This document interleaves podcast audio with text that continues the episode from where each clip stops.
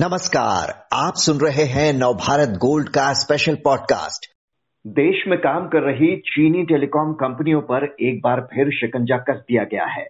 Enforcement directorate और income tax समेत कई कंपनियाँ इनकी जाँच कर रही हैं। आरोप है कि ये अपनी कमाई छिपाती हैं और टैक्स से बचने के लिए प्रॉफिट की जानकारी भी नहीं देती। क्या है ये पूरा मामला? जानने के लिए बात करते हैं इकोनॉमिक टाइम्स के senior assistant editor Raghav Ohri से जो आज हमारे साथ हैं। राघव जी ईडी ने चीनी मोबाइल कंपनी वीवो और उससे जुड़ी तेईस कंपनियों के ठिकानों पर मनी लॉन्ड्रिंग के आरोप में रेड की है। अन्य चीनी मोबाइल कंपनियाँ भी रडार पर हैं। क्या शिकायतें हैं जिस वजह से ये जाँच की जा रही है? अक्षय जी जो जो मेन एलिगेशन लगाया जा रहा है चाइनीज़ स्मार्टफ़ोन मैन्युफैक्चरिंग कंपनीज़ पर इंक्लूडिंग वीवो और वावे वो ये है कि जो इनकी सोर्स ऑफ़ फंडिंग है जो फॉरेन से इनको पैसा आता है वो सोर्स क्लियर नहीं है आपत्तिजनक है। हम्म। और दूसरा जो ये पैसा वापस अपनी पेरेंट कंपनी जो चाइना में है जो भेजते हैं वो भेजते हैं सिर्फ़ और सिर्फ़ भारत में टैक्स बचाने के लिए।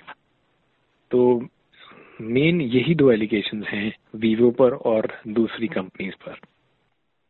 और अभी तक की जाँच में क्या बड़ी बातें निकलकर सामने आई हैं क्योंकि बताया जा रहा है कि ये घाटा तब दिखाया गया जब इनका नाम टॉप सेलिंग कंपनियों में शुमार रहा है जी एलिगेशन आरोप यही है कि जैसे वीवो के केस में ईडी ने ये आरोप लगाया है कि around sixty two and half thousand crore. जो इनका पचास परसेंट ऑलमोस्ट पचास परसेंट जो टर्नओवर है इंडिया में वीवो इंडिया का इन्होंने चाइना भेज दिया। सिर्फ़ टैक्स बचाने के लिए ताकि इनको टैक्स ना बेचना पड़े इंडिया टैक्स ना देना पड़े माफ़ कीजिएगा इंडिया में। हम्म। और अभी तक जाँच में ईडी ने ये एलिगेशन लगाया है ये आरोप लगाया है कि इन्होंने वीवो इंडिया में तीन डायरेक्टर्स थे। माफ़ कीजिएगा वीवो वीवो इंडिया का एक और डायरेक्टर था जिसका नाम है बिन लो। बिन लो एक जम्मू एंड कश्मीर में एक कंपनी इनकॉर्पोरेट हुई थी दिसंबर 2014 में। उसका नाम था GPICPL grand prospects international private limited Bin Lou जो एक्स डायरेक्टर थे वीवो के वो इस कंपनी के भी डायरेक्टर थे। आरोप ये है कि बिन लो ने 18 कंपनीज़ इनकॉर्पोरेट की 2014 और 15 के बीच। इमीडिएटली जब वीवो इंडिया इनकॉर्पोरेट हुई भारत में। वीवो इंडिया इनकॉर्पोरेट हुई थी भारत में अगस्त 2014 में।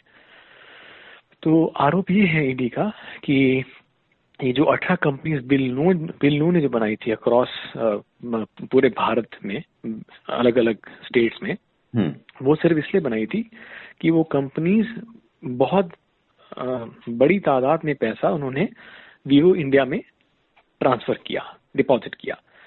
और एक और चाइनीज़ नेशनल है, जो वीवो के डायरेक्टर नहीं थे, उन्होंने भी चार कंपनीज़ ऐसी बनाई जिन्होंने सेम काम किया, बहुत भारी मात्रा में पैसा ट्रांसफ़र किया वीवो इंडिया में। तो कुल मिलाकर ईडी का आरोप ये है कि 22 कंपनियाँ हैं, जो हमारे, जो उनके रेडार पे हैं, जिन्होंने ये आपत्तिजनक तरीके से पैसा ट्रांसफ़र किया। उसके बाद वीवो ने, जैसे मैंने पहले कहा, आधा अपना टर्न ओवर का पैसा वापस चाइना भेज दिया। टैक्स से बचने के लिए। जी कुछ 119 बैंक अकाउंट्स का भी हवाला दिया जा रहा है जिनमें चार सौ पैंसठ करोड़ रुपए जमा है। और इसी तरह से हुआवे के बारे में भी है कि दो साल के रिकॉर्ड में काफ़ी गड़बड़ियाँ पाई गई हैं कि अपनी पेरेंट कंपनी को डिविडेंड के रूप में भारी रकम भेजी जबकि भारत में टैक्सेबल इनकम कम बताई। जी। हुआवे के अगेंस्ट आरोप ये है कि उन्होंने साढ़े सात सौ करोड़ रुपया वापस चाइना अपनी पेरेंट कंपनी को भेजा। जब उनका जब उस कंपनी हुआ हुआवे बहुत घाटे में जा रही थी।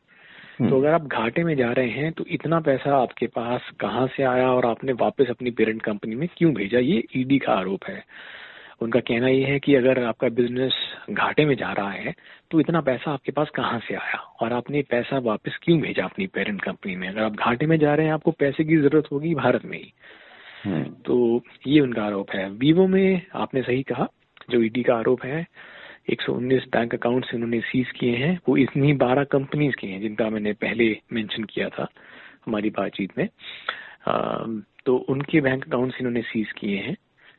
और जहाँ तक मेरी जानकारी है आज वीवो दिल्ली हाईकोर्ट का दरवाज़ा भी उसने खटखटाया है। चैलेंज हम्म। करते हुए ईडी की सारी प्रोसीडिंग्स अपनी कंपनी के अगेंस्ट और दिल्ली हाई कोर्ट ने ईडी को यही कहा है कि जो भी इनकी रिप्रेजेंटेशन है वीवो की वो कंसिडर किया जाए। इन कंपनियों की तरफ़ से जितने भी जो एलिगेशन इन पर लग रहे हैं उस पर किसी तरह की कोई सफ़ाई आई है कोई क्लैरिफिकेशन आया है?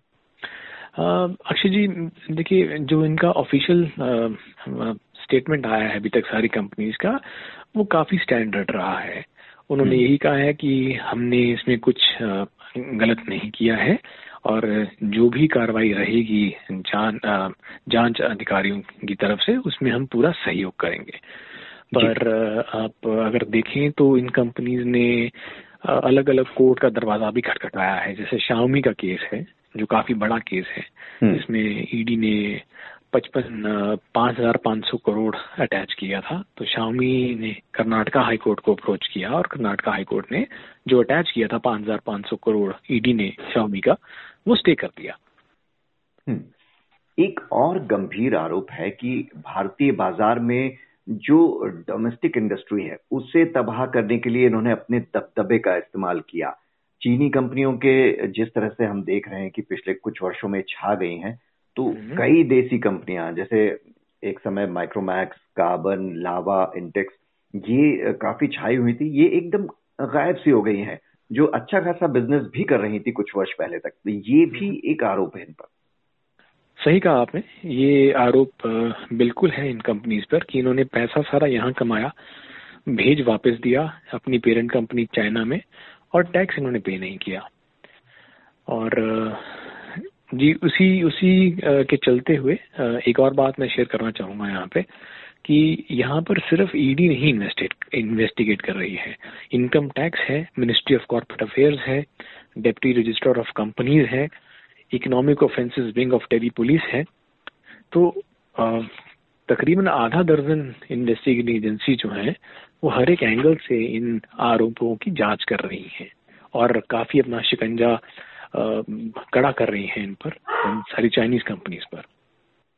चीन ने किस तरह से रिएक्ट किया है इस पूरे घटनाक्रम पर? और आने वाले समय में इंडियन टेलीकॉम मार्केट में इसका क्या बड़ा असर देखते हैं आप? चीन ने इस जाँच पर अपनी नाराज़गी ज़ाहिर की है।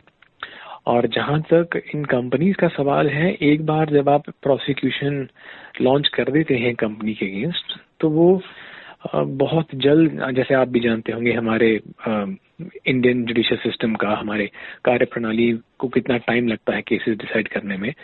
तो एक बार अगर प्रोसिक्यूशन लॉन्च हो जाती है तो हम्म। कुछ साल तो वो प्रोसिक्यूशन कंपनी को झेलनी पड़ती है।